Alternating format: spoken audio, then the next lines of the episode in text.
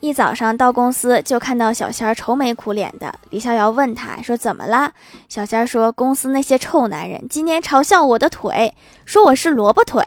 李逍遥说别理他们听他们在那里胡说八道萝卜哪有这么黑的？滚犊子！